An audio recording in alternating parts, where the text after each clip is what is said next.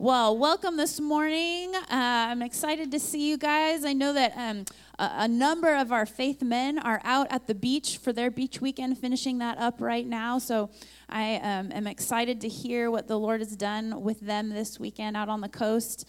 I'm a little bit jealous, although not as jealous as if it were warm. So that's all right. I hope they've been having a great time together in fellowship. Um, wanted to just give you a quick update on our AV fundraiser. Um, most of you know uh, we have been in the process of um, uh, raising $20,000 is our goal for um, updated, upgraded uh, audiovisual equipment and um, digital technology upgrade so that Faith Church can reach more people more effectively for the kingdom of God and His glory. So we are in the process of that. We have already um, surpassed the 15% of, of that $20,000. So thank you for those of you who are giving um, above uh, your regular tithes and offerings. We are making great progress. And so um, the leadership has begun to start making, um, going ahead with some of those upgrades. So I'm excited to uh, share those with you as we get the, the, uh, those rolling.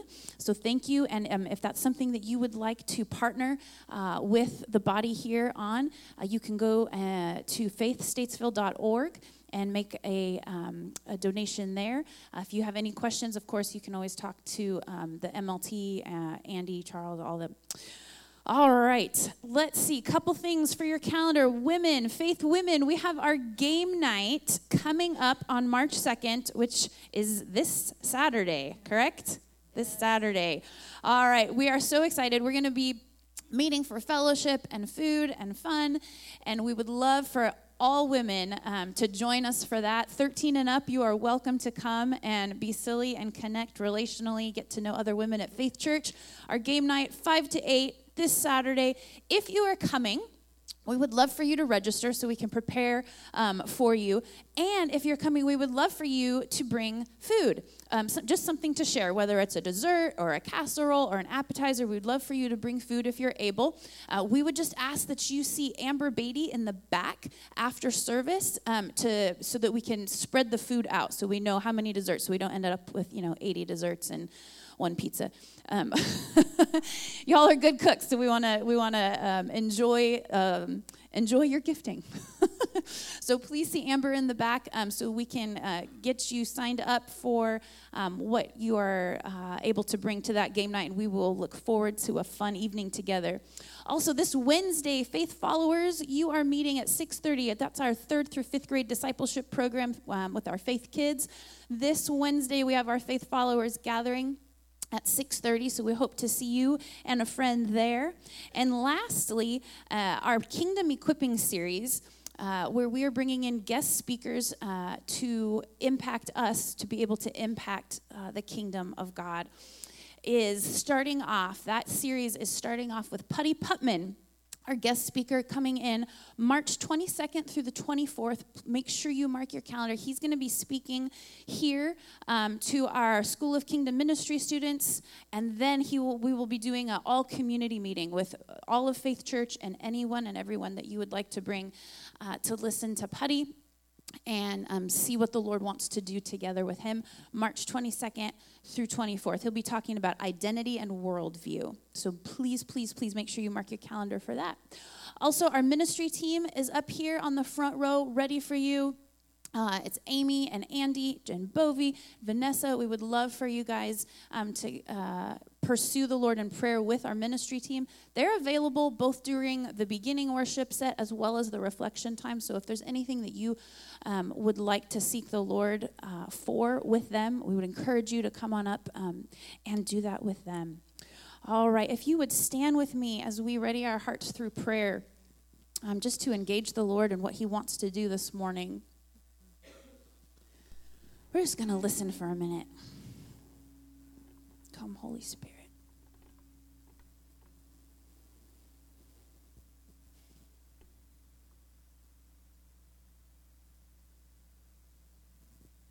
God, you are the God of gods. You are the King of kings, Jesus. Every tongue, every knee, everything must bow to you. anything on earth, anything that's physical, anything below the earth, anything above the earth, anything that's spiritual, God, all must bow to you in your mighty name, Jesus. God, we thank you that we are yours. I thank you, God, that I can say you are mine and that I am yours. And so, Father, we come in that place, that right identity this morning, God, that we belong to you, that we are surrendered to you, Father. So, Lord, in that place, I pray that you would meet us. God, help us yield to you this morning. Help us yield to, to what you're calling us to. Help us receive, yield in receiving what you want to bring to us this morning, Holy Spirit. But most of all, Lord, I ask that you would equip us to worship you in spirit and in truth because that is what you are worthy of. God, we love you. We want more of you, Jesus. Come and meet with us, Father. Come and meet with us. Come, Holy Spirit. In Jesus' name, amen. All right, well, let's just continue standing as we worship the Lord through song. I do want to introduce things this morning um, with, with, a verse that comes out of Hebrews 12. So, uh, uh, Michael Bowie did a magnificent job last week, taking us in Hebrews and tying that to Leviticus. And I'm going to do that with a verse right here. So uh, basically, what's being talked about here is things that are shaken. This world is shaking. Can we all say, yes, it is? Because the Lord is doing something in the earth today. And it's only those things that cannot be shaken that are going to remain. And so I wanted to say that because in verse 28, that's what he's talking about. And he says, Therefore, let us be grateful for receiving a kingdom that cannot be shaken and thus let us offer to God acceptable worship with reverence and awe. Why? For our God is a consuming fire. So, as you bring Him your worship this morning, would you do it with reverence? Would you do it with awe? Would you do it with passion? Because our God is an all consuming fire.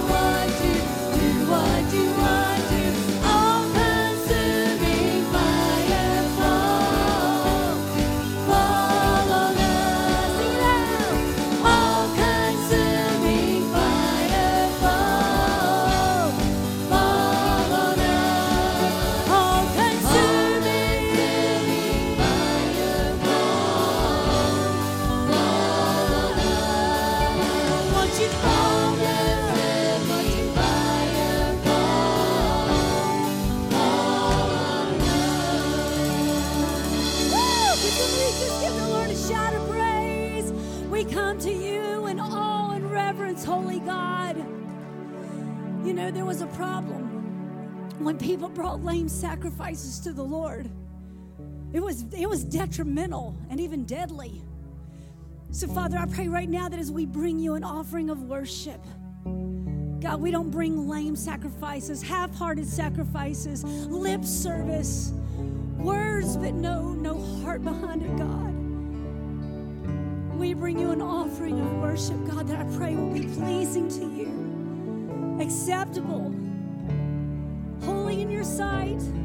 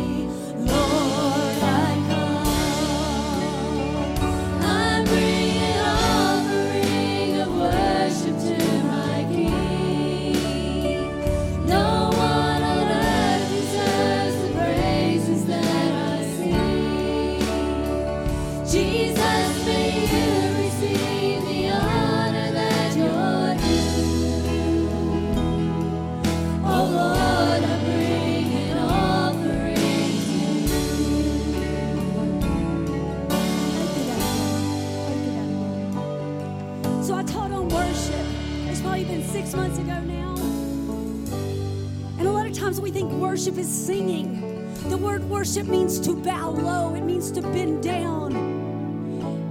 How many times do we ever even leave the position of standing like statues? How many times do we really fall before the Lord? Bend low, whether that's physically or even with our hearts and humility. So as you bring an offering of worship, give Him something.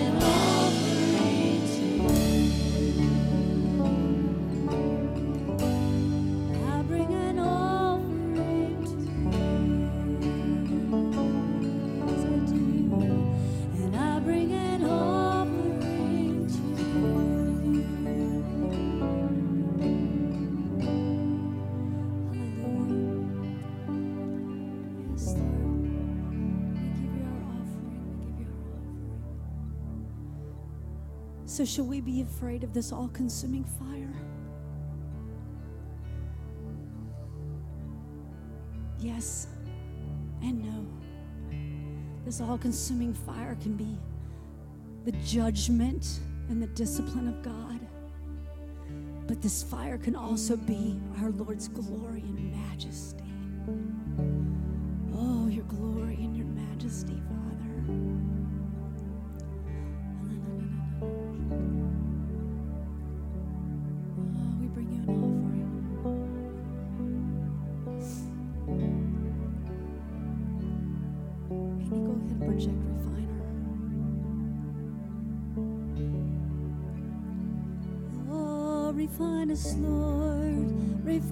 Lord. It's by your mercies that we're not consumed. It's by your mercies that we're not consumed. Thank Him for His mercy right now. Thank Him for His mercy because He is an all consuming fire and He has every right to consume us.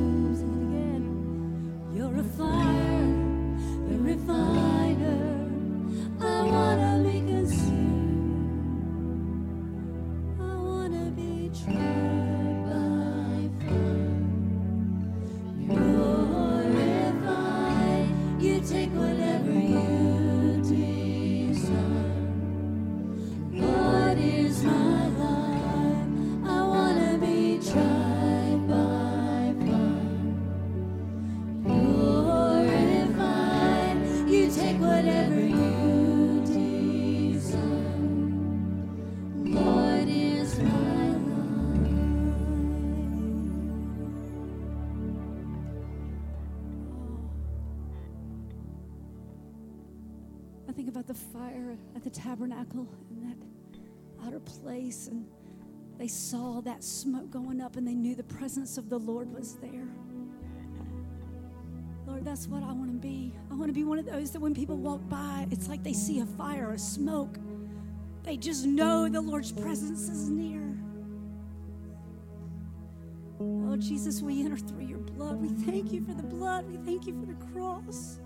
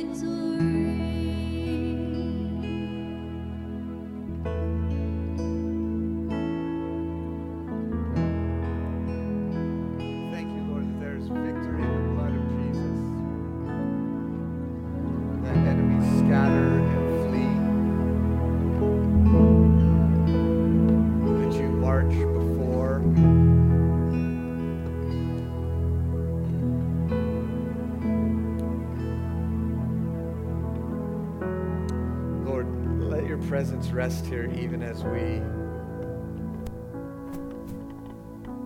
even as we open your word, Father. Father, I pray that it would be like in the book of Acts where Paul preached and the Spirit fell. Uh, the Spirit falling is not about revving up our emotions, but it's about acknowledging the truths and the presence of God. So, Spirit, would you fall? God, you are good. And we long to walk in that goodness. So, speak to us through your word. In Jesus' name, amen. Stay standing. 50 weeks in the Word, each week, one chapter, one verse. We started Bible study last week. We're going to have some Bible study this week. We, were, we did not read a chapter technically this week. We read an entire book of the Bible, which was Jude. It's only 25 verses, so it wasn't like we were reading Isaiah every day, but we were reading Jude every day. And we, uh, we memorized uh, Jude, uh, verse 25. And so this is for people who have signed up to do this every week. If you haven't signed up, if, you, uh, if you've committed uh, and you forgot, no shame anywhere. Just jump back in next week. And if you want to join in with us, there's a box you can mark on your Connect card. Uh, but here's Jude 25.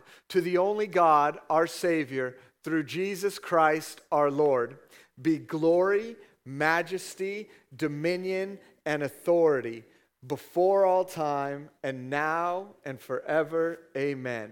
Jude 25, and you may have a seat. I want to say thank you to uh, Michael Bovey for bringing the message last week. I was at a conference, I was helping lead a conference with Michael Miller of Remnant Radio, uh, and we were in uh, Gloucester City it's not, you don't say it how it looks. Uh, Gloucester City, New Jersey.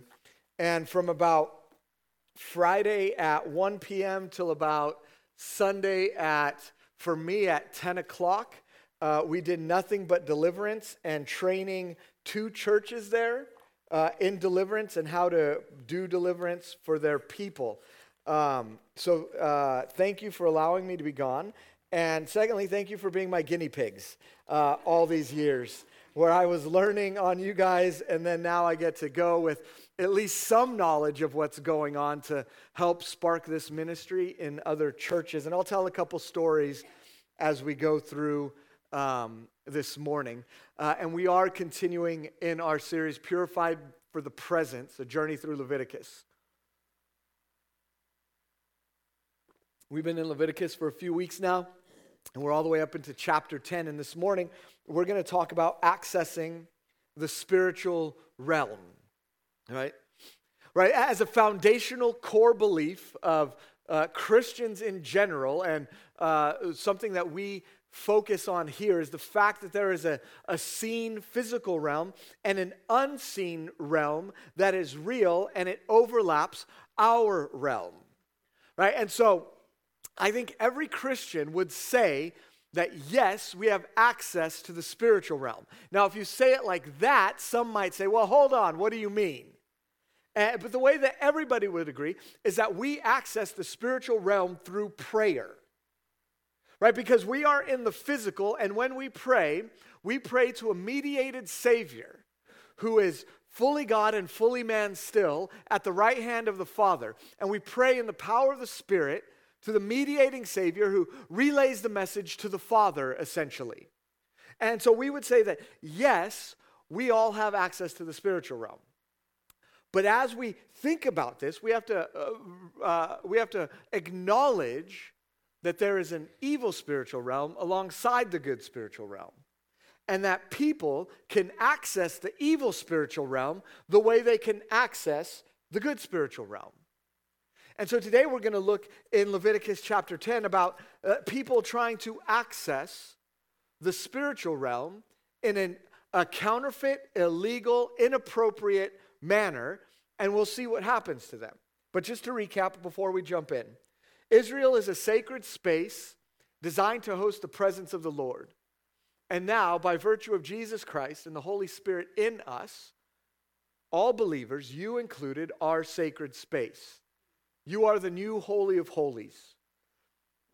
And all the sacrifices and offerings of Leviticus 1 through 9 are not for taking away sin, but for preparing the tabernacle and the people for the presence of God. And then two weeks ago, when we were in Leviticus, the presence of God came in great power, so much that the people fall on their faces with great shouting. And we talked just a little bit about the ways that people respond to the presence of God. So we're going to be in Leviticus chapter 10 right now. And I'm going to be reading verses 1 through 7. And here's what it says Now Nadab and Abihu, the sons of Aaron, each took his censer and put fire in it and laid incense, incense on it and offered unauthorized fire before the Lord, which he had not commanded them. And the fire came out from before the Lord and consumed them, and they died before the Lord. And then Moses said to, uh, and then Moses said to Aaron, "This is what the Lord has said: Among those who are near me, I will be sanctified, and before all the people, I will be glorified." And Aaron held his peace. And Moses called Mishael and El- Elzaphan, the sons of Uzziel, the uncle of Aaron, and said to them, Come near, carry your brothers away from the sanctuary and out of the camp. And so they came near and carried them in, the co- in their coats out of the camp, as Moses had said. And Moses said to Aaron and Eleazar and Ithamar, Ithamar, his sons, Do not let the hair of your heads hang loose, and do not tear your clothes, lest you die and wrath come upon all the congregation. But let your brothers, the whole house of Israel, bewail the burning that the Lord has kindled. And do not go outside to the entrance of the tent of meeting, lest you die. For the anointing oil of the Lord is upon you. And they did as according to the word of Moses. And this is the word of the Lord. So there's a crime here crime against the most holy God. And if you just read this passage in, in, uh, in Leviticus, it's not actually explicitly stated what Nadab and Abihu did wrong that caused God's reaction. It says that they took fire from the altar. And that's okay. They're actually commanded to do that in places, but something that they did made it become unauthorized or unacceptable to God. And so while it's not explicitly stated, other passages may shed some light on what happened. In Leviticus 16.1, uh, God is setting up the, the legalities for the Day of Atonement. And the Day of Atonement is the one day of the year that the high priest can enter into the Holy of Holies behind the veil. It's the only time. We'll get to that in a couple weeks. But here's what it says it says that the Lord spoke to Moses after the death of his two sons, the men we just read about, after the two sons of Aaron when they drew near before the Lord and died. So they drew near to him and then they died. And notice it didn't say that God killed them, it said that they died. Because them going into the presence of God in an unauthorized way, the, the uh, result was death. Right? So it wasn't like God struck out his hand. It's in his nature that if something unauthorized came before him, he would consume it. It's like when it's dark and, and this doesn't happen so much today with cell phones, but it was when it was dark in a pitch black room back in the day where you had cameras with flash on it. And you would take it, and the flash goes and it blinds everybody. Right? You don't blame the flash because light is supposed to penetrate darkness. And holiness swallows up unholiness, especially in Leviticus. And so uh, he says, Tell Aaron your brother not to come at any time into the holy place inside the veil before the mercy seat that is on the ark so that he may not die. For I will appear in the cloud above the mercy seat.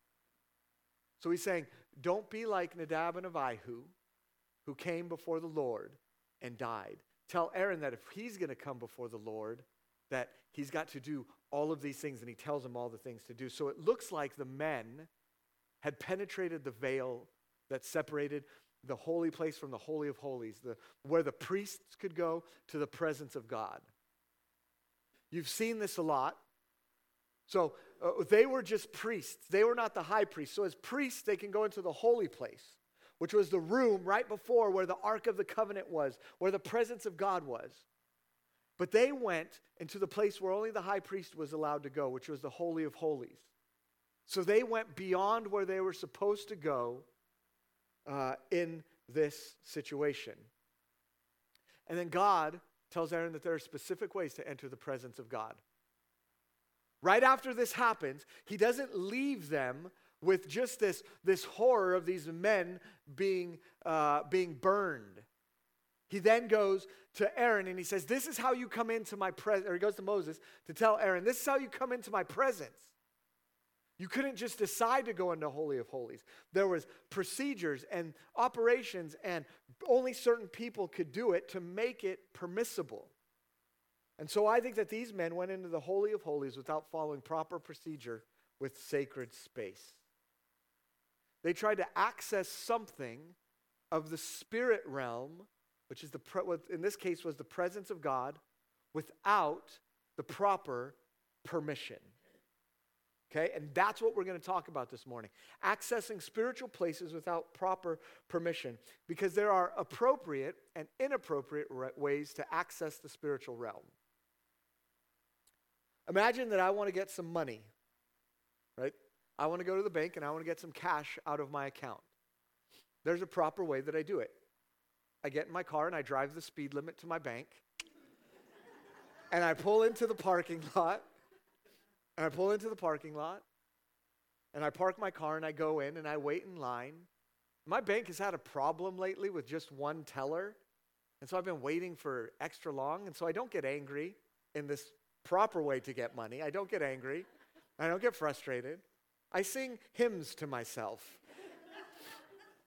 and I go up and I go to the, the, the, the teller and I hand her my little card that says, hey, this is my account number and this is my name. And sometimes she'll ask me for my ID. And then I say, I'd like $40 in cash from my account. I'd like uh, that in 20s. And could I get that? And she says, yes.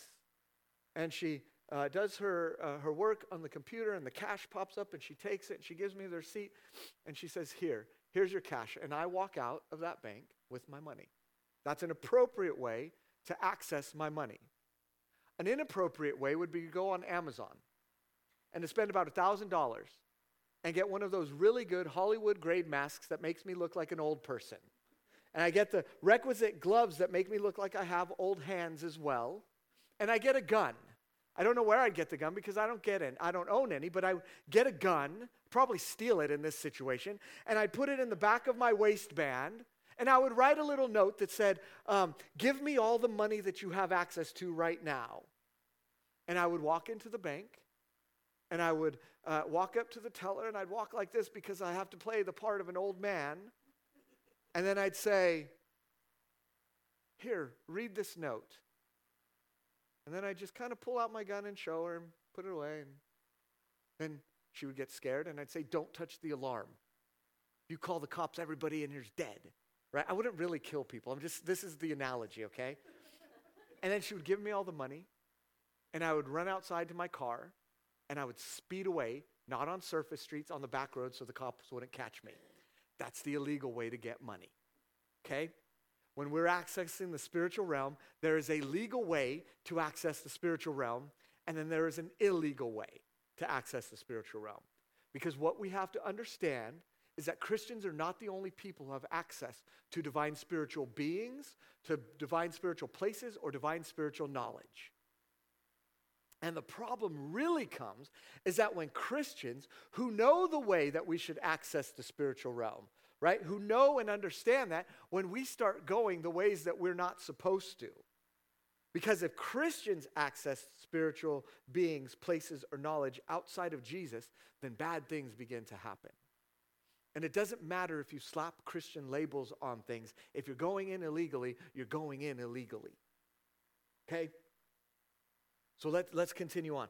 In illegal spiritual access, here's what I'm defining it as it's trying to learn divine or spiritual knowledge, receive healing, or some other benefits from any source other than the Godhead. This is the first deception in the garden, right? Because Satan only lies one time to Eve. He says, Hey, what about this tree here? And he says, Well, we can't eat it, we can't touch it, we can't do anything because when we do, we'll die. And then Satan says one lie to her. He says, Surely you won't die. You're not going to die. And then he tells her the truth. He says, For God knows that if you eat of that tree, that when you eat of it, your eyes will be opened and you will be like God, knowing good and evil. How do I know he wasn't lying? Because just a few verses later, God said, Behold, the man has become like one of us in knowing good and evil. Right? So Satan understands that there is spiritual knowledge and that there is spiritual things that you can access, but he wants you to disobey in order to get this access. He wants you he wants you to uh, uh, he didn't lie about the knowledge he lied about the consequence of accessing uh, of accessing this knowledge he didn't lie that the knowledge was there. He just lied. He said hey it won't hurt you if you take it. Just take it. Just do it. You won't die. And there was spiritual knowledge that god didn't ha- want mankind to have in that moment. Like we have to live in that reality that there are things that god knows that he doesn't want us to know right now. But I'm confident that God will tell you what you need to know when you need it. That He will give you what you need in the moments that you need it. And, and, and there are consequences for people, Christian or not, who access spiritual knowledge illegally. Because to get counterfeit knowledge from the garden and beyond, from the time of Adam and Eve until now, to get access to knowledge that you shouldn't have, you have to disobey God. And when Nadab and Abihu wanted to access the presence of God illegally, they were consumed. And so we have to be careful the ways that we access this because God, this is a theme throughout uh, Leviticus and Numbers and Deuteronomy as He's giving them the law and as He's telling them what's good and what's right and what's not. In Deuteronomy 18, he says, When you come into the land that the Lord your God has given you, you shall not learn to follow the abominable practices of those nations. So he's saying, don't do what these other people are doing because you're supposed to be different because you are mine. How are they supposed to be different? There, not shall, there shall not be found among you anyone who burns his son or his daughter as an offering, or anyone who practices divination or tells fortunes, or interprets omens, or a sorcerer, sorcerer, or a charmer, or a medium, or a necromancer, or one who inquires of the dead. So he can't, he, he just goes after everything there. Like you can't practice divination, you can't be trying to access spirits. Don't try to tell the future and tell people what's coming and tell their fortunes.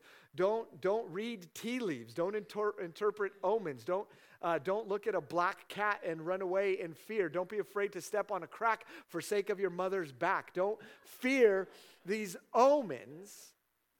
It says don't go to anybody who works black magic or who works charms or a medium who speaks to the dead, which is a necromancer or somebody who asks questions of the dead.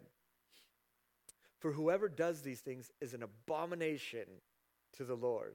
And because of these abominations, the Lord your God is driving them out before you. So he's telling them, I'm kicking them out because they're doing all of these things that they're not supposed to be doing. Well, did that stop after Jesus? Not according to Paul. Because Paul says in Galatians chapter 5, verse 20, 19 through 20. Now the works of the flesh are evident sexual immorality, impurity, sensuality, idolatry, sorcery, enmity, strife, jealousy, fits of rage, anger, rivalries, dissensions, and divisions. In Acts, uh, Paul runs into a man named Simon the sorcerer. And Simon the sorcerer, he works black magic and uh, he becomes he gets saved at one of uh, Paul's uh, little revivals in town. And then he's following around the apostles. And as he's following them around, he is seeing that they are conveying power to people through the Holy Spirit. And he says, hmm, I want this power.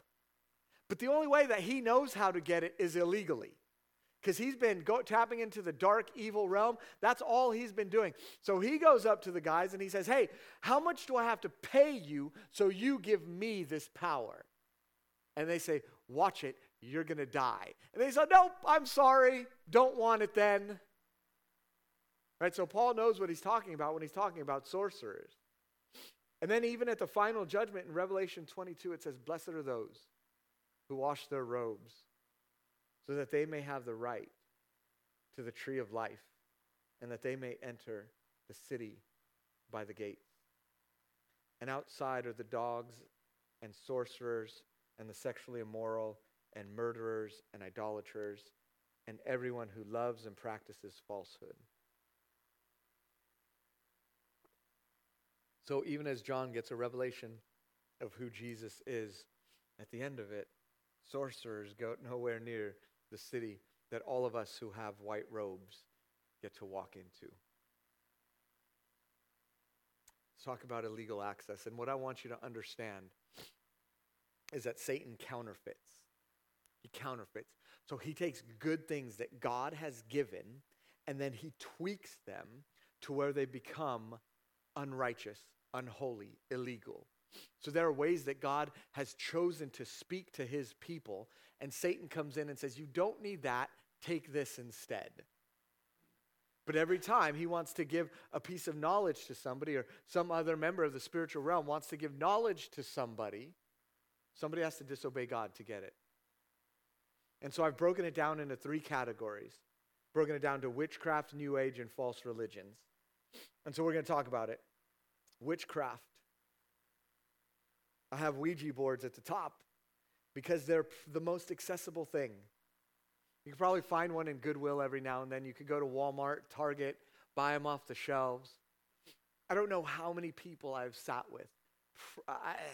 Dozens upon dozens upon dozens. You ever played with a Ouija board? Yes. And parents, listen to this. Teenagers, listen to this. How old were you? Ah, 13 or 14? Where did you do it? I was at a sleepover at a friend's house. 75% of the time, somebody admits to me that they've done a Ouija board, they've done it at a friend's house during a sleepover. Like, no joke. So you don't have one, but you might be sending your kids off to somebody who does and doesn't care and thinks it's fake. Because I've had people say, yeah, after that, strange things started happening in my house. I would go upstairs to put my pajamas on. I would come down and all my cupboards would be open. I had somebody have something attached to him and come home, and his friend saw it in his closet, and his friend never came back to his house. Right? There are tarot cards. So uh, at the conference we were at, um, we were up front, uh, and it was it was it was funny, uh, but not funny. Me and Miller, uh, we were the only experienced people with deliverance.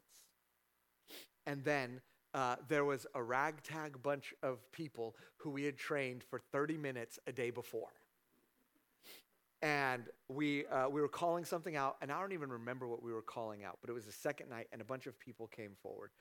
And you start to call stuff out, and sometimes people start manifesting, and we're like pointing to people, like, go pray for them. What do I say? Just say, get out in the name of Jesus. And then I went and I prayed for a woman, and I don't even remember praying for her. I don't remember anything, but she emailed me uh, last night, actually. And she said that for, um, uh, she said that for, Ever since uh, she was a teenager, she had something called harm OCD, which meant that she was obsessive compulsive about harming herself, harming others, and harming objects. So she would get something new, and uh, her overwhelming thoughts would dr- want to drive her to destroy whatever she had that was new. And uh, she wanted to um, she said that she never drove regular speed over a bridge because she was so afraid that she would drive off of it. So she would get in the middle lane of a bridge and speed across them. I knew none of this. She comes up and I start praying for her, and God starts doing some stuff, and Jesus' name has authority and power. And I don't even talk to him afterwards when I'm at a conference. I just move on to the next person. And so I had no idea. And she emails me all of this.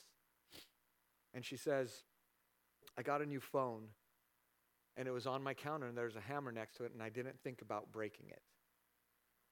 And I thought, awesome. She said, I've been driving over bridges and I haven't been speeding.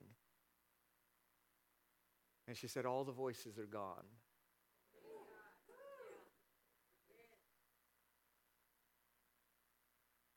She told me when she was 16, she went into a, a crystal shop. And the proprietor told her, told her mother that she was an angry kid. And she says, I'm not an angry kid. I don't know that. And the, the proprietor said something that's coming up on the list later. She said, um, uh, I, I think Reiki would really help her. Do you want to make an appointment? The mother says, oh, let me think about it. The mother left and she didn't make the appointment. But about a year later, this woman went back to the shop and had her tarot cards read and had uh, this woman speak over her and into her life. And ever since then, she had had harm OCD. Right? It's real stuff. It's real stuff. Astrology is bad news, but astrology is like one of the, the these major counterfeits because God says that He's given us the stars, the sun, and the moon for, t- for days and times and seasons. So uh, uh, the ancients really understood this. We don't understand it so much that we track time and days and seasons by the expanse of the heavens. And then Satan just tweaks it and says, no, try to look into the future by looking at it. Try to define your life by the star that you were that you were birthed under. That you're a Gemini, so you act like this, and you're a Capricorn, so you act like this. Divination, necromancy, seances, that's calling on the dead. Mediums. Right before, uh, before he was the host of Family Feud and well known uh, in, a, in, a, in that realm, Steve Harvey had a show, and he would always bring on this medium and I do not remember her name for the life of me. I think it starts with a V. I don't know if anybody else remember. Uh, ah, I was there and then it left. Um, Sylvia Browne, thank you. Uh, the, the V in Sylvia, that's how I got it. Uh, um, but yes, and she would go and she would tell people things that dead people were telling her. And everybody's like, oh, it's a scam, it's fake. And some of it might have been. She might have been cold reading, but some of it was real clairvoyance. I'm trying. I can't tell stories for all of these, uh, so I have to decide. Uh, spells and curses, automatic writing, where you sit down with a blank piece of paper and you don't ask the Holy Spirit, but you say, Earth, energy, whatever's out there, come and fill me and speak to me. I will tell you something that I don't know is true, but somebody says it's true. Okay? There's a man, uh, he is a, um, a Catholic exorcist, right? So, uh, different theology, different methods and methodology, um, but he is a Catholic exorcist. And um, he was casting out a demon. And Catholics, uh, when they're doing exorcism, um, they like to speak to the demon a little bit more uh, than is probably uh, wise. Um, and uh, he was casting one out and he asked it to identify itself. His name, if you wanted to look him up, is um, his last name is uh, Rip, Ripperger. Ripperger. Um, trying to find his first name here really quick. Uh, can't find it. His last name is Ripperger. Uh, you can look it up and uh, you can just throw in some words. And he was uh, identifying one. And it says, I'm one of the six, is what it said to him. This is what he claims. He said, One of the six, what do you mean? And he said, I'm one of the six that helped J.K. Rowling write Harry Potter. That, that this demon claimed, and yes, they lie sometimes, but I find a lot, they tell the truth more than you would expect. But he said that there were six that came in and she asked to be uh, written through automatically, and that's how it came out. And there are real spells used in that book. Okay? This is witchcraft. It's one area of illegal access, right? New Age is another one. Wicca. Wiccans all over the place. Mother Earth worship. Reiki. I had somebody here at church who knew to stay away from Reiki come up to me and said, Hey, I, I think God told me I have a Reiki spirit. And I said, What are you doing? And she said, It's not my fault. And I said, How is it not your fault? I didn't really yell at her, but I wanted to. And she said, I was getting a massage. And then what happened is that the person changed the way that they were massaging me and started to do different things to my body, and I think they did Reiki on me. And I said, okay, repent, get it out, and it was fine. Be careful, be careful, but we'll talk about not having fear at the end. Transcendental meditation. This was big when I was a teenager and in my early 20s growing up. Like, this was the way that, that people did it illegally. They would they would do the transcendental um meditation, uh, lotus position, which I could get in when I was eight, but I'll break something now if I try to, right? And that's largely gone out of favor. Why? Because yoga's sprung up, and yoga is how people meditate and illegally access the spiritual realm. Now, I've talked about yoga at length, so I'm not going to do that and in, this time. Healing crystals manifesting the secret. Before she left her show, Oprah was uh, uh, uh, propagating this book called The Secret that proposed that the secret of life was to speak good things out into the universe and they would manifest for you. So you could manifest all these new things and all these new materials and all these great things happening to you if you just let the universe know and the universe would respond. And I have no doubt that that was successful for some people. I have no doubt that they spoke out into the void of the spirit, not in the void of spiritual, but into the spiritual realm. They spoke things out and something answered and helped them. I have no doubt of that. There's chakras, lining your chakras for healing and energy flow. And these are two that Christians get caught up in Christ consciousness, where God is in everything. This has uh, been re pioneered by a man named Richard Rohr, and he's a Catholic, and, and he has gone on and uh, told people that God is in everything and that we are connected to everything in a way that uh, uh, makes us want to worship things rather than worshiping the man and the one who made things. Right? And so that's seeped in. Enneagrams have an occult base. And I've taken an Enneagram. I don't think, uh, and, and so when we look at this, I'm not saying that if you do all of these, you're going to get a demon automatically. Right? I'm not saying that at all. I've done the Enneagram and I don't think I need deliverance from when I did it. But I've seen the Enneagram wreak havoc on people's lives because it slots them into a position and says, This is how, who you are, and you don't have to change for anyone, not even God. And it wreaks access on people. There are false religions Islam, Mormonism. And you could put this uh, on the side of your notes. I see that my notes ran out, so I'll print extras next week. Um, and if you want a copy, you can just email me and I'll send you out a copy of my notes.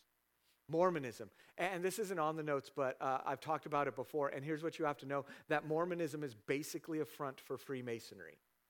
If you go to the Mormon website, so this is not conspiracy theory, if you go to lds.org, it will tell you Joseph Smith, who founded Mormon religion, 33rd degree Mason. Brigham Young, 33rd degree Mason. All these other founders of the Mormon religion, Freemasons. It's a front for Freemasonry. There's Scientology, who doesn't actually tell the public what they believe. They present this crazy belief system, and then they don't actually tell them what they believe. Buddhism, Hinduism, mostly found through yoga. Jehovah's Witness, Mary worship, right? And I didn't put Catholicism, I put Mary worship because there are some tenets of Catholicism that can stand up to biblical scrutiny, and then there are others who cannot. Paganism. And I'm going to tell you a story. And you guys know that I've embraced the weird, and so you could walk away thinking, here, I'm crazy, and I'm okay with that. But I'm going to tell you a true story of what happened, okay? It was Saturday night, and we uh, it was like it was 11:15, and we were trying to get out of there by 11:30 at night. And this uh, young man comes up to me, and I had met him uh, before uh, at the Remnant Conference in October that I was at, and he came up to me, and we had talked about tattoos and how uh, some tattoos could be blood oaths and offerings, especially because God says, don't tattoo yourself for the dead. So he had a, uh, and see, I have a tattoo. Um, he had a tattoo on the inside of his arm that uh, was in memory of his cousin who had died young. So he had tattooed himself for the dead. Um, and so we prayed through that. And that took about five minutes. And then he said, And I, I feel like I'm supposed to tell you this other thing. And I said, What is this other thing? And he says, I've been addicted to this game on my phone. And I said, Tell me about this game. And he said, um, I said, What's it called? He said, It's called Smite. And I'd never heard of it. And I usually hear about big games. Um, he said, It's called Smite. And I said, Well, what do you do? He's all in Smite, you become a pagan god and you start to run the world in this video game. And I said, Okay. How many gods are you are there? He's like, over a hundred. And I was like, okay. And later on I looked I looked up the, the game on the website, didn't play it, and I started to read them and I was like, oh yeah, like these are legit like false gods. It had all the Egyptian gods. And he said, I felt uh, suspicious when I started to recognize real names of Babylonian gods on there. And I said, okay. And I'm and so I'm sitting there and I'm praying, and there's another man there who was from New Jersey, but um, he like he didn't realize how much he could see until we started doing deliverance stuff, and he was seeing stuff and knowing stuff. And so I was like, okay, I've kind of seen this stuff before with some video games. And I just went up to him and I said, in the name of Jesus. And, and sometimes if, if uh, you don't have to know names, you can just uh, call it out by how it gained access. And so I said, in the name of Jesus, spirit of smite, come out. And I did that for a couple minutes, and then he starts burping. like, is it gone? He's like, yeah, it's gone. I was like, okay, and I'm going to end the prayer because it's getting late and I'm tired. And my buddy Brandon, who's there with me, says, um, can I say, ask him something? And I was like, yeah, go ahead. He's like, is there three characters that you played with more than any other? And he says, yes. And he says, what are the names? And he gave us the names. And I don't remember the names, but he gave us the names. And I was like, oh, great. I was like, okay, first one, uh, spirit of whatever it was, Anubis, come out. Come out. Burp, burp, burp, burp. Gone. I was like, oh, okay. Second one, come out. I was like, is it gone? And he said, no. And I said, why isn't it gone?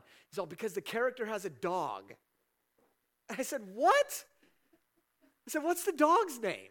And he told me the dog's name. And I said, get out and take your dog with you. I know how it sounds. I understand. It's gone. Third one, gone. We're done. My buddy Brandon opens his mouth again. He says, Was there ever like this big fat guy that drank a lot? He's like, Yeah, there was. His name was Bacchus. And I was like, Ah. It's like, Who did you come with? And he said, I came with those people over there. I said, Call two over that are going to pray with you when you go home. And he said, Okay. And he called them over. And I said, Your buddy here, uh, I'll call him Jay. His name started with a J. Your buddy Jay here, and he's taller than me. This is why my hand is up here. Um, so your buddy Jay here uh, is going to need a lot of prayer when he goes home. He's going to have to write down every god that he played in in this game, and you're going to have to cast it out. They're over 100. Don't try to do it all in one day. Do it over a series of weeks, right? Because they didn't seem to be bothering him, but he was convicted of it. And so I said, This is how you do it. And I told them to do it. And I said, Stop playing video games, Jay, and sent them off. Paganism, pagan gods, real things, real things in the spiritual realm. They are there, right? Odin, not fake. Thor, up there, whether that's his real name or that's the name that the Nordics gave him and he's actually Ra the Egyptian sun god, or I don't know, but paganism is real and it's out there. Unitarianism. Oh, everything's good. We could all live together and everybody gets to heaven and your religion is the same of my religion. And then there's just distortions of Christian teaching. right? Denial of the Trinity, but still trying to call yourself a Christian, right? Cessationism is a false religion, it's a distortion of Christian teaching. So these are all ways that people get illegal access. But what we want to f- focus on to end here is the reality of legal access. The reality that you and I can have legal access to the spiritual realm. Because immediately after Nadab and Abihu are killed, God gives uh, Moses three steps. And I'm not going to go through the verses, but he tells him, learn to distinguish between the real and the false. He tells them, You're to distinguish between the holy and the common, between the unclean and the clean. Know what's good and know what's bad, and stay away from the bad stuff. So I, I, tell you these illegal access points so that you know the bad, stay away from the bad, and go for the good. Okay? And this is what he tells Moses to do. And then he tells him, remember the way that you access the presence of God through in, in verses 12 through 15. He says, remember, this is how you come into my presence. You're supposed to do this, and you're supposed to cut this, and you're supposed to wave it. You're supposed to sprinkle the blood here, and that's how you gain access to the presence of God.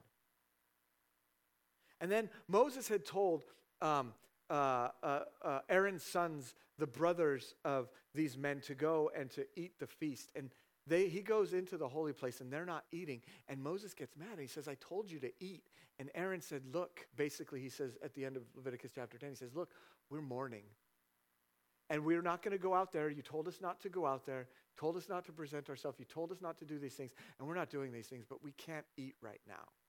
And Moses says, Oh, good point. Don't eat. Use wisdom.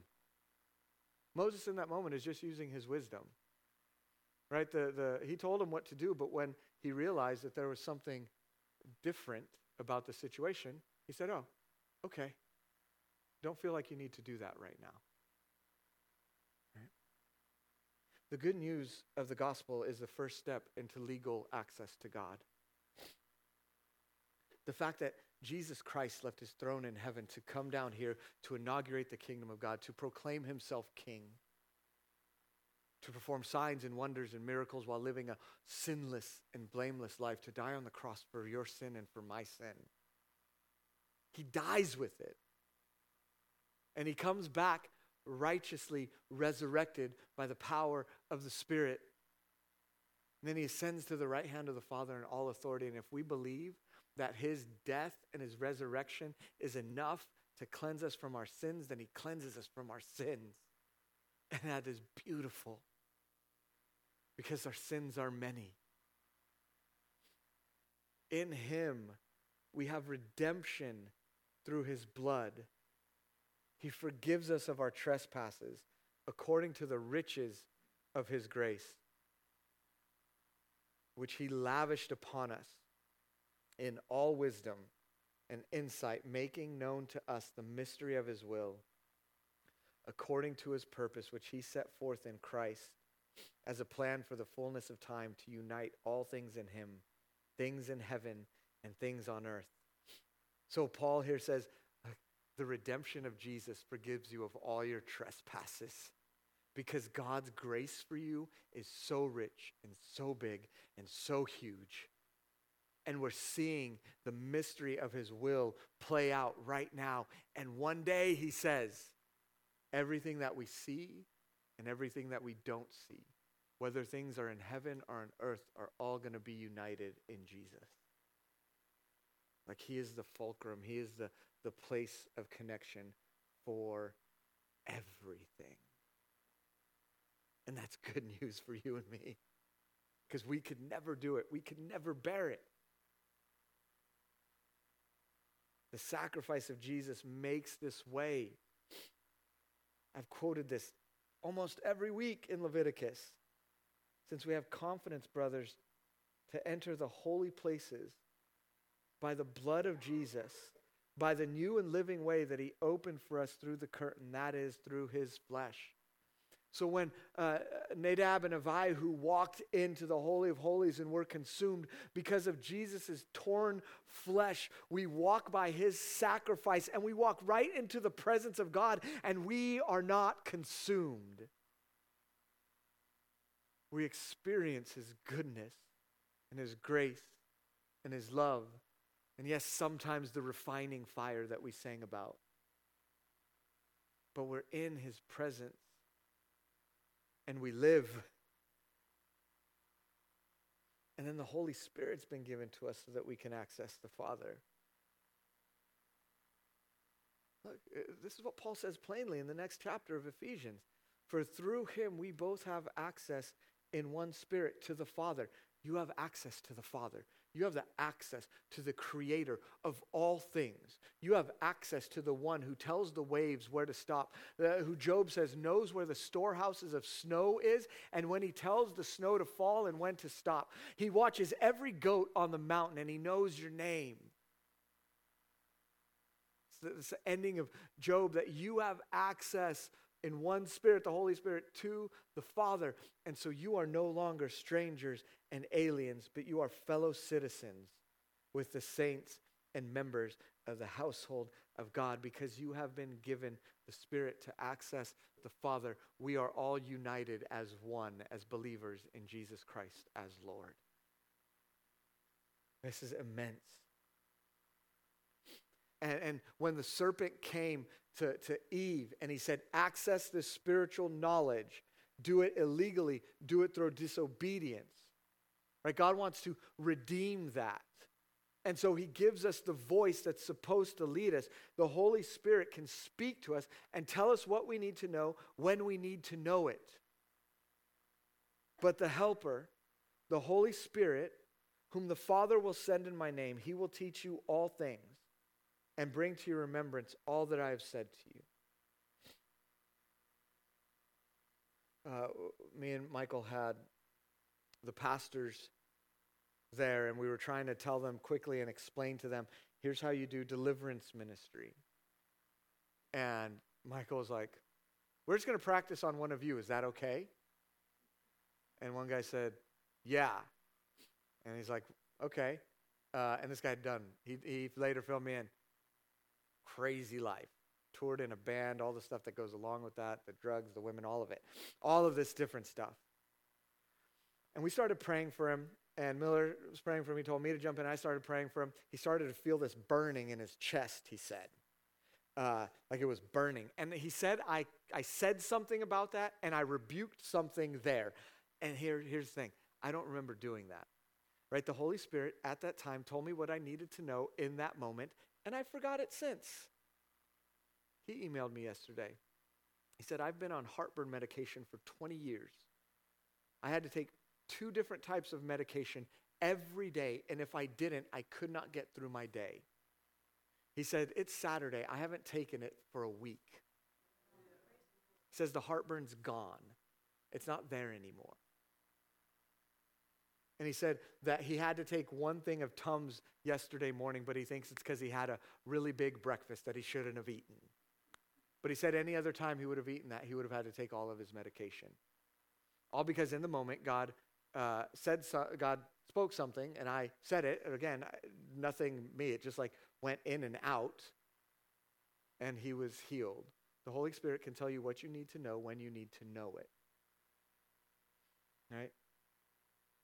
And we do not live in fear, but we need to be equipped to battle the enemy. That we don't, oh, look, I, I do, I, I, I do a lot of this stuff. I pray with a lot of people, and I don't walk around in fear. And you don't have to walk around in fear either. And I'm not afraid, like, I, I hate massages, but I'm not afraid that if I went to a massage, that somebody would do something on me and it would cripple me for life. Because I think that God would tell me, and then I'd just get it taken care of. I, I don't walk in fear. I don't look behind every bush and try to say, is there something there? I don't. You don't either. When I teach on things like this, it's not, it's not to inspire any sort of fear or to glorify the enemy at all. It is so that you are equipped to battle the enemy on your own. So that, so that you have the means by which, when the fiery darts come, you know that you have your shield of faith. You know that you have your breastplate of righteousness, that you can walk in the power and the authority that Jesus walked in. At the power of his name, everything flees because greater is he who is in you because you are the Holy of Holies, and he is in you than he that is in the world. And so we don't, I don't, we don't live in this way where we're saying, I can't do anything, I can't do anything. No, we live walking around saying, I'm going to do everything that God's told me I can do. I'm not going to step to the right or to the left. It's about the equipping, because now may the God of peace, as the writer of Hebrews is, uh, is uh, ending in chapter 13. Uh, he says, Now may the God of peace, who brought again from the dead our Lord Jesus, right? The God of peace, who brought again from the dead our Lord Jesus. Who's Jesus? The great shepherd of his sheep. By the blood of the eternal covenant, equip you with everything good that you may do his will. The prayer of the writer of Hebrews is saying, because the God, because the uh, God the God of peace, raised up Jesus, who is the great shepherd. Now you, by the blood of this eternal covenant, you you go and you're equipped to do everything that he wants you to do. Right? He's never going to ask you to do something that you can do on your own. So if you're just like, I think God is telling me to do this, and it's something you could do completely on your own, that's probably something that you already knew you should have been doing. Like, let's just be real, right? You knew you should have been doing it, you hadn't been doing it, and now it's like, I feel like God's really telling me to get into His Word more. Did you need God to tell you that? He might have. He might have. He might have illuminated in that moment. He probably did, but you didn't need Him to tell you that. You want to know when God's wanting to equip you for something? Is when He tells you to do something that you know that there is no way in heck that you could do. And then that gets confirmed by someone else, and He confirms it another way. And you're like, oh, I'm supposed to do this? This is way bigger than me. I can't do it. How am I going to do it? Well, the writer of Hebrews would say, no, you've been equipped with every good thing that you may do His will. So when He asks you to do those big things, you can do it so that we can work what is just pleasing in His sight through Jesus Christ. To Him be the glory forever and ever. Amen. So be equipped to know, to understand the battle tactics of the enemy and how to sidestep them. How do you sidestep them? By turning to Jesus. The Holy Spirit will tell you most of the time if you're listening hey, you might not want to do that. And then we do it. And the next time, the voice just isn't as loud because we've built up this little bit of a wall. Hey, you might not want to do that. Uh, eh, it's okay. Right. Sidestep this. Repent where you've gone astray and come back. Be equipped. Stand with me.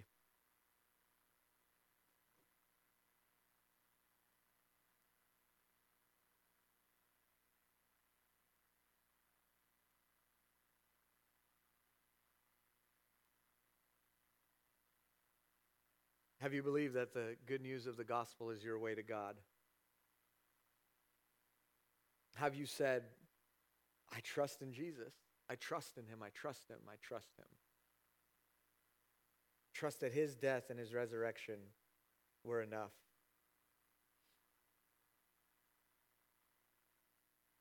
Is there anything you need to repent of in this sphere?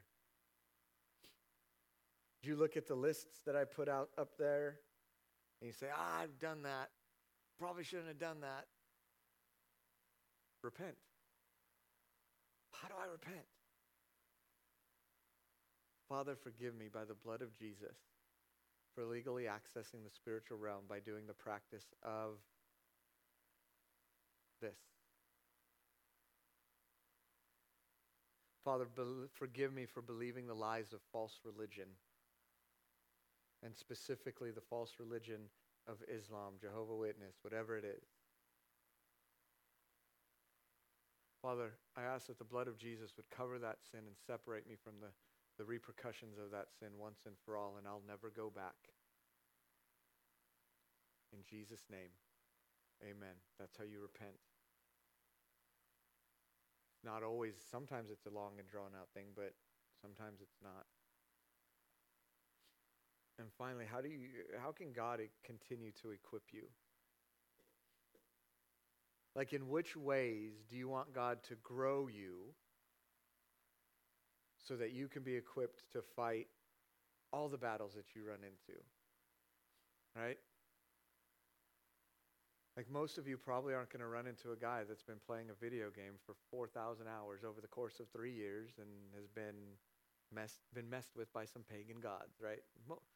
That's not going to be like a normal grocery store encounter, probably.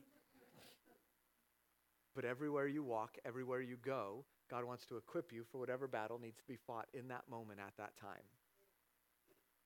You don't know when you're going to when you're going to walk into like the midst of an ongoing battle. Right? If there are things happening in the spiritual realm and there's battles happening already, you don't know when you're going to walk into it. You don't know when it's going to confront you. But if you're equipped as you go in and then you're attentive to the Spirit giving you what you need in the moment that you need it, then you'll be okay. So, how do you want God to continue to equip you? How do you want that to, to play itself out for you? Father, you are so good.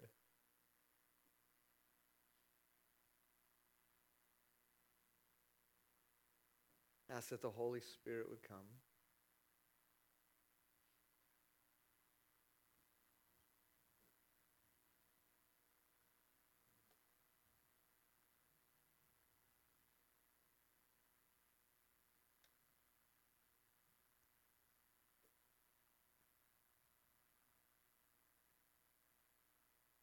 God, we rest. We rest our hope on Jesus Christ. Father, all my hope is rested on your grace. Because, Father, without your grace, I am stuck. I am dead. I am I am beyond hope, but your grace has made a way for me to come to the Father.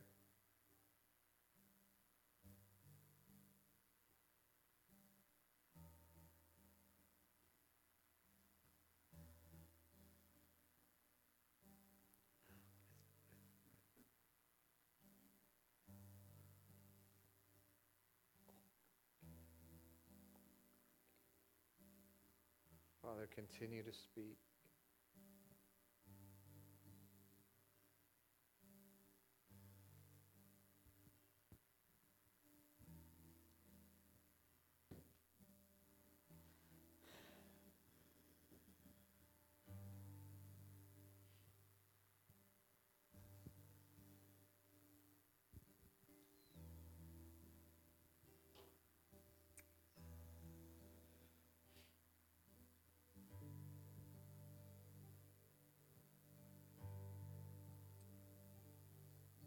Father,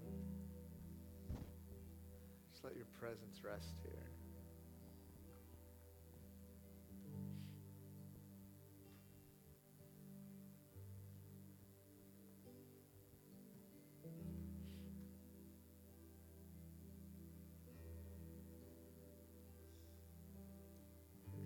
Okay, this is strange. That's okay. Um, Uh, there's a few things that we want to pray for specifically. Um, the, these first two, you can come up after the service, after we're done singing. Um, there will be a couple people up here to pray. If you've had uh, a condition called trigger finger, um, I'd like for you to come out, or if there's something wrong with your trigger finger, um, you can come up. If somebody is having issues with their throat or their tonsils, um, you can come up and we'd like to pray for you. If you have, if you have, I don't, I don't know. If you have Russian, if you're of Russian descent, and uh, God might have been highlighting to you uh, that there might be some generational cleanup that needs to be happen because of your Russian descent. Um, please come me, see me specifically um, before the end of the service. So we have trigger finger, throats, tonsils, Russian descent, and you think that there might be some, some stuff back there. God, as we as we just sing right now as one voice to proclaim your glories, the exceedingly uh, glorious nature of who you are, Lord, would you uh, would you meet with us in Jesus' name? Amen.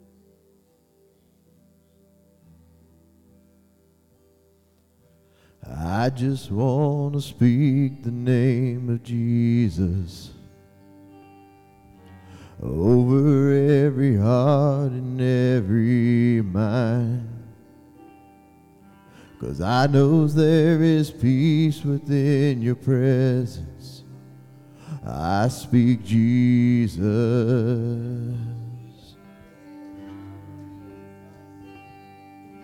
I just want to speak the name of Jesus over every dark starts to break. Declaring there is hope and there is freedom. I speak Jesus. Your name is power. Your name is healing. Your name is life. Break every stronghold. Shine through the shadows. Burn like a fire.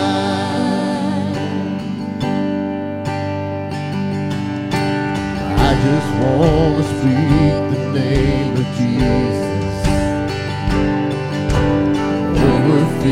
and all anxiety. Every soul held captive by depression.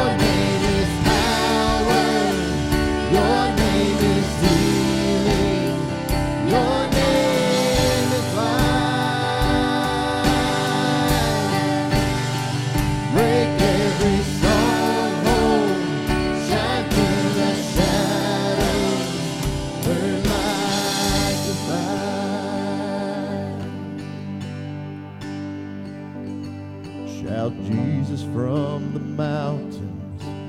Jesus in the streets. Jesus in the darkness over every enemy. Jesus for my family, I speak the holy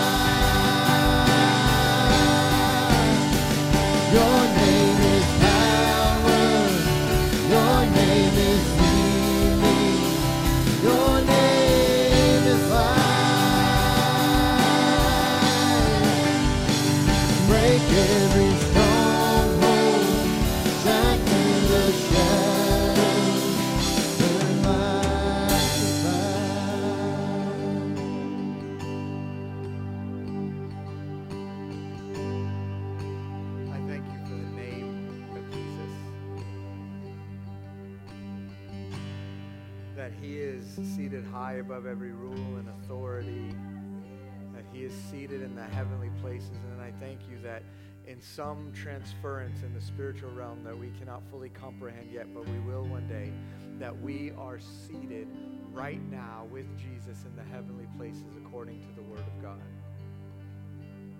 So that same thing that same authority and that same power that Jesus has at the right hand, we have access to it because of Jesus.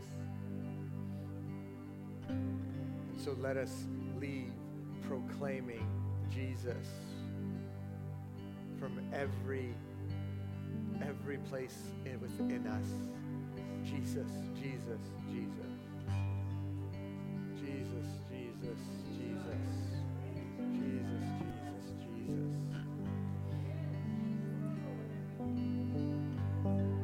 Tell him your struggle and then say his name.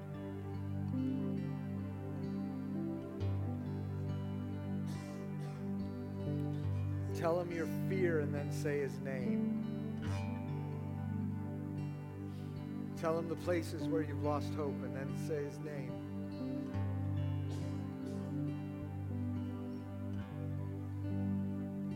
Jesus, we proclaim your name, your power, your glory. Father, let us leave here willing and able to be equipped and used by you for your kingdom your glory. In Jesus' name, amen. Thank you for being here with us this morning. Thank you for going into strange places with me. I count myself lucky. God bless. We'll see you next week.